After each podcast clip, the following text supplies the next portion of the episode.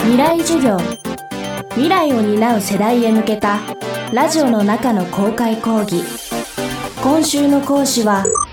小説家の小川聡です。未来授業。今週は地図と拳を通じて2023年を見るというテーマでお送りします。未来授業。この番組は暮らしをもっと楽しく快適に川口義賢がお送りします。今週の講師小川聡さんによる小説「地図と拳」の舞台になっているのは日本の傀儡国家満州国に誕生する空想上の都市です。およそ100年前ロシア革命によりソ連が誕生し日本でも共産主義の影響力が増しつつありました。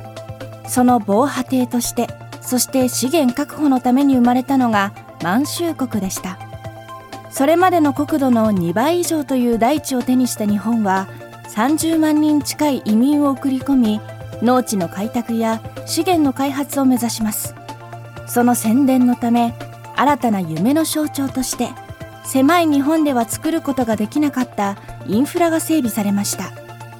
こうした建築は長い時を超え今も当時の様子を伝えています。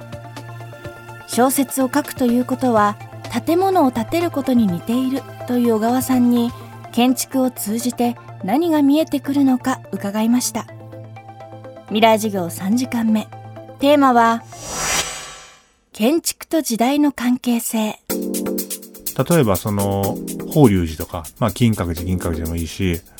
奈良の大仏でもいいし鎌倉の大仏でもいいんですけどかつて歴史の授業で日本には江戸時代があってとか平安時代があってとか鎌倉時代があってとかっていうのを習っても僕たちの現実に生きてる世界の話じゃないんですけど当時のそういう建築が保存されてることによって僕たちはそのあ日本という国は自分が生まれるよりもはるか何百年何千年も前からあったんだとかで、その時代に暮らしていた人々は、全然違う考え方をしていたりとか、全然自分たちと違った文化の中で生きてきてたんだなっていうのを、当時の建築が残ってるからこそ僕たちは感じることができるというか、その教科書でね、習ったことが、今の僕たちが生きてる世界にも本当にあったことだっていうのをね、こう、ちゃんとリアリティを持って感じることができるのは、建築のおかげだと思ってて、僕らの過去と現代というか過去と今をつなぐものとしてかなり特権的に重要というか建築っていうのはすごく大きな意味を持つものなんじゃないかなっていうのがこの小説を書いてる時にずっと考えたことですね。歴史を超え過去の事象を未来に伝えていくのが建築だとすれば最新のものを尊ぶという今の主流となる考え方は小川さんの目にどう映るのでしょうか？古い建物を壊して新しくて立派な建物を作る最新の技術を使った建物を作るっていうのも一方では人間がずっと繰り返してきたことではあってただその僕らは今法隆寺とかがあるから飛鳥奈良時代について思いを馳せることができるように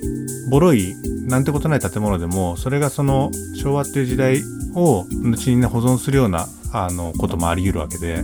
だからその例えばこれから100年200年が経っていろんなね古い建物やボロい建物をどんどん壊して新しい建物ばかりにした場合に200年後に住んでる人が昭和なんて時代本当にあったのみたいな。でじゃあ昭和でまああったって本には書いてあるからあったんだろうけどどういう時代だったんだろうねっていうのが僕たちが建築を見て時代を感じるような確かさを持って感じることができなくなる可能性はあってだからそのじゃあ建物は全部何でもかんでもずっと使えばいいのかっていうことでもないし日本は特に自信がある国なんでその都度その都度ねその耐震技術として新しいものを使っていくのは重要だと思うしあと日本はすごく狭いので住める場所が。だからそのどんどん高い建物を建てにっていうあの特にねその都市部はっていう風になっていくのもまあ自然なことだとは思うんですけどただまあそのその時代その時代を僕らが今生きてるっていうことをが何十年何百年って残っていくためには建築が必要というのも事実なんであの今の時代だったり昭和の時代だったりっていうものをまあ何百年後の人に伝えていくっていう意識もまあ同時に持たなきゃいけないのかなとは僕は思いますね。さまざまな建築が集積する都市という存在。小川さんは世界中の都市の中でも東京は独特なスタイルだと言います。